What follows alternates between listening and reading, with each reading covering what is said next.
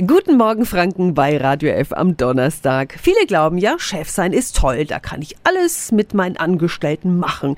Ist aber halt nicht so, wie wir in dieser Woche beim Wikipedia Spezial erfahren haben. Mit einem Keylogger-Programm die Tastaturanschläge zu kontrollieren ist unzulässig. Nach Krankheit den Gesundheitszustand abzufragen ist auch nicht erlaubt.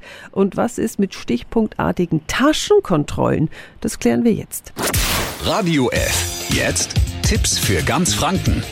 Hier ist unser Wiki Peter. Marc Oliver Schulze ist der Mann, der weiß, was Chefs alles dürfen und was nicht. Er ist Arbeitsrechtler bei den AFA Rechtsanwälten in Nürnberg. Guten Morgen. Wunderschönen guten Morgen. Es passiert leider häufig in Büros. Diebstahl von Firmeneigentum. Darf der Chef deshalb Handtaschen oder Rucksäcke kontrollieren? Also stichprobenartige Kontrollen nach dem Zufallsprinzip wären zulässig, wenn sie, sag ich mal, in gewisser Verhältnismäßigkeit auch durchgeführt werden.